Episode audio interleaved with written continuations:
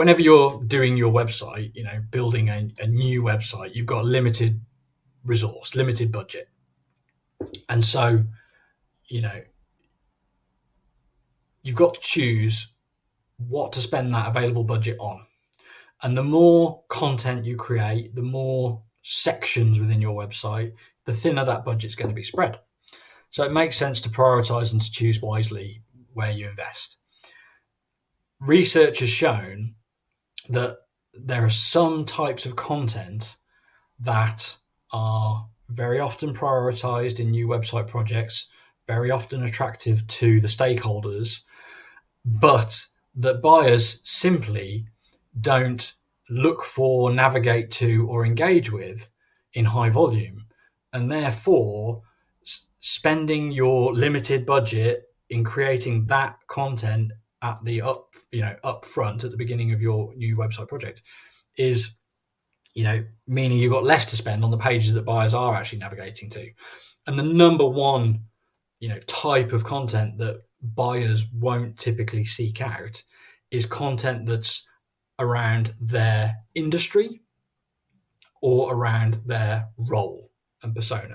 So a, a trend a little while ago, when more and more businesses became familiar with the concept of personas and how useful they were in, you know, shaping their content strategy, you know, the idea quickly, you know, came up to have a section on your website for each different persona.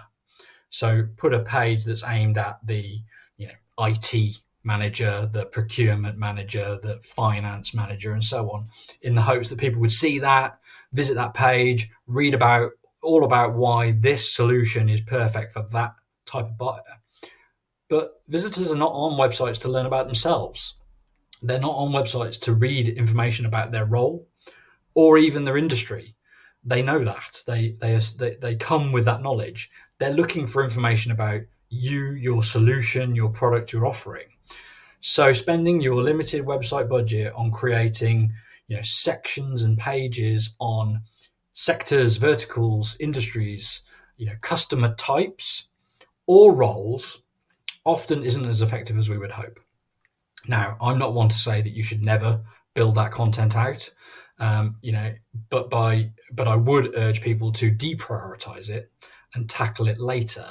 Uh, and first, focus on getting, you know, the information that is critical to purchase, getting it right, presenting it clearly, and and, and working out the customer journey through that content, um, and only come back and develop sectors, verticals, industries, and so on if the budget remains once all that other critical content is live and working for you.